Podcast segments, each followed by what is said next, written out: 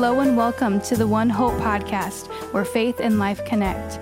A podcast done by One Hope Church in Gig Harbor, Washington. Enjoy.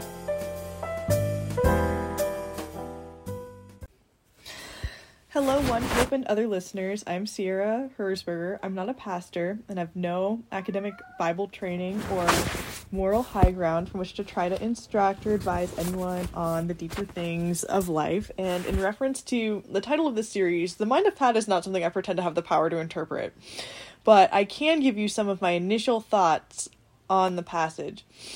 One of the things that really sticks in my mind about this passage is the part about God visiting the sins of the father on multiple generations of folks, or of the visiting the uh, of the guilty. I don't know if it says the father on multiple generations of folks. So that does not something to me that just doesn't seem right.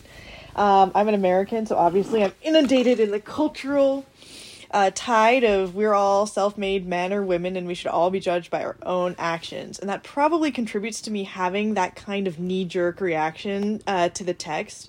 However, I have to admit that this is not the first time that the quote unquote problematic parts of of the scripture have stuck out to me. And I don't think that that um, state of mind is necessarily um, healthy when instead maybe I should be more focused on just seeing God's character revealed in Scripture and hearing what He has to say to me instead of fixating on the part that um, I want to object to at that particular moment. Uh, Peter, in his recent ser- sermon series on Romans, has said that all of us sinners naturally deny the truth about God, and maybe that is just a part of that impulse. That being said, for some of us, exploring the more challenging things can be an important part of having an intellectually honest faith and uh, really being sure about what they believe. And I do not discourage anyone from doing that, especially when, as we reach out to others trying to disciple other believers or talking to folks who may be unbelievers, and as the Bible teaches us, like fundamentally opposed to God, we should also be prepared to answer um, some of their objections as well. So, what about this part? about God visiting the sins of um, the guilty on multiple generations. Well, I think that like we can look at the fact that unfortunately we are all um, guilty of sin, and the Bible says, I think also in Romans, that the wages of sin is death. So effectively, and um, and it also says that all who call upon the name of the Lord will be saved. So really, um, our standing in God's eyes may not be changing all that much realistically based on what our parents or grandparents did, you know, based on what God thinks of what our grandparents did. Because, you know, no matter what, it's like we, we're all sinners anyway. So, how much does it really matter? I don't know if that's really clear. Many Christians around the world also believe that the original sin of Adam and Eve like doomed us all to inherit a sinful nature anyway.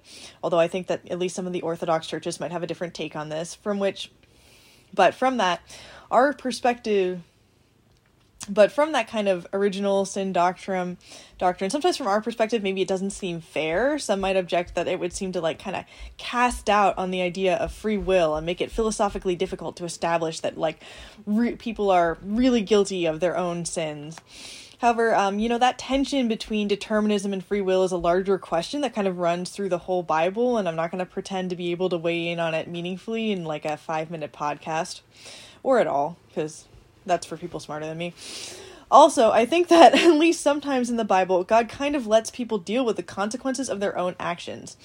And this results in effects that last for multiple generations. For example, when the people of Israel ask for a human king instead of just letting God rule them, God gives them what they want, and they have to deal with a corrupt human king for multiple generations. Or when Isaac and I think Rebecca is Isaac's wife, somebody correct me if I'm wrong, have a family dynamic with a lot of child favoritism, and Rebecca deceives Isaac at one point that the family and that family pattern of child favoritism and jealousy with some other causes mixed in ultimately goes on and his grandson joseph's brothers ultimately end up selling him into slavery um, it kind of allows those toxic intergenerational things to kind of continue.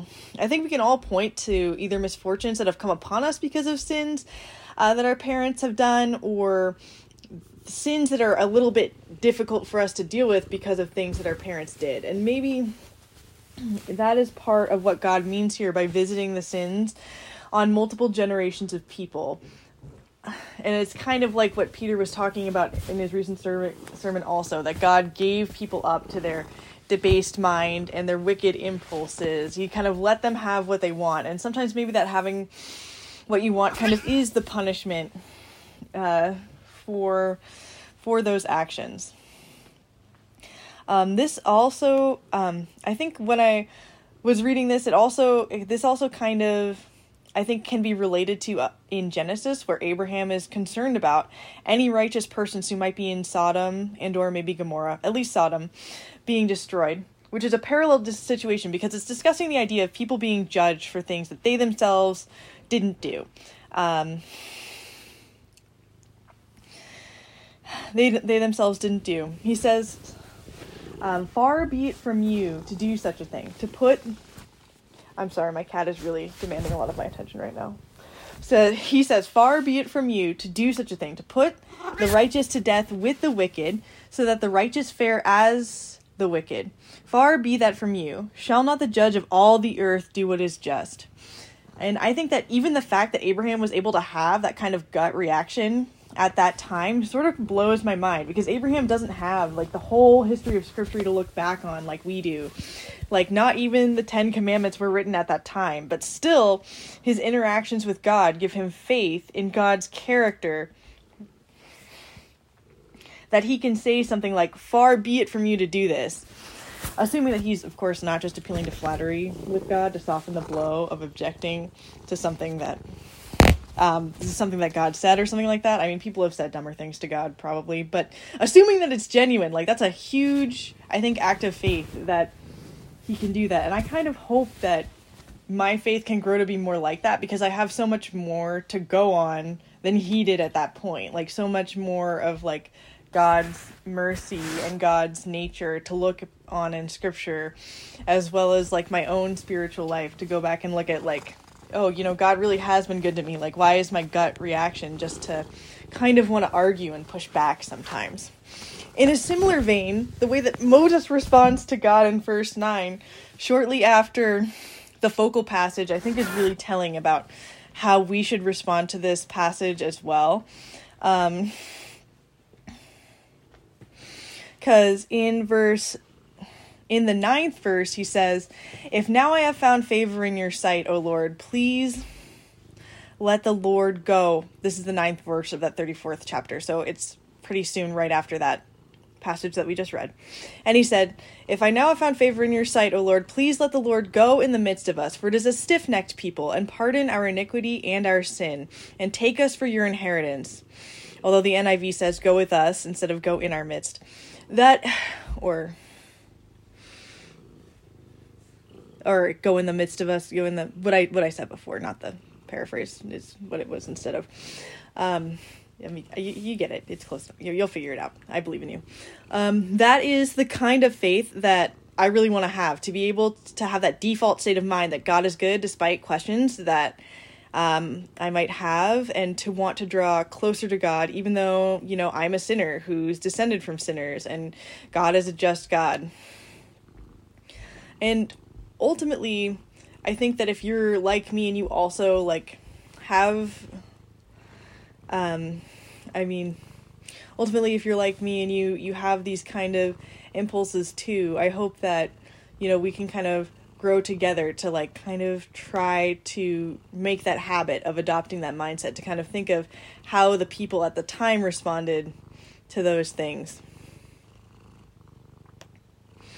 And ultimately, like God does answer his prayer to Moses by sending Jesus to go amongst his people and to not only, you know, justify those who will call on his name, not just Jews but Gentiles also, but with with his atoning sacrifice, but also to show us more about who God is and his justice and his mercy. And he has helped people then and now to understand like more about God and to want to be like God. And so I think I am just going to take a moment to pray to thank God for that. Um, so just, dear God, thank you for sending your son Jesus to die for us, to die for our sins, because we are sinners, and no matter what, we just can't stand on our own two feet. Um, we're really, we're really messed up people who are not going to do the right thing on our own, and just like our parents, like couldn't do the right thing on our own, and we just and I just pray that you'll help us to trust you, to be able to trust in the sacrifice that you made, to trust that when if when we call on the name of the Lord, like we are forgiven um, when we ask Jesus to be our Lord and Savior, and we also ask you for help to look at Jesus and to want to be um, more like Him and to repent of our sins. We also ask that you would help us to have faith in your goodness um, in our heart and in our minds, or for either one of those things that we tend to struggle with, that we would just have faith in who you are and in your goodness, and that we don't have the whole picture at any one time. And I pray that um, you would just help us to have that heart posture of faith like Abraham had, and that um, to know that you're good, and that heart posture of faith like Moses had to like want to be closer to you, and that you would just have even more mercy by just like drawing near to us and helping us through those situations. So, dear God, thank you um, for giving us this opportunity to just to read your word. Um, and I pray that all of us have a good day and a good week. Amen.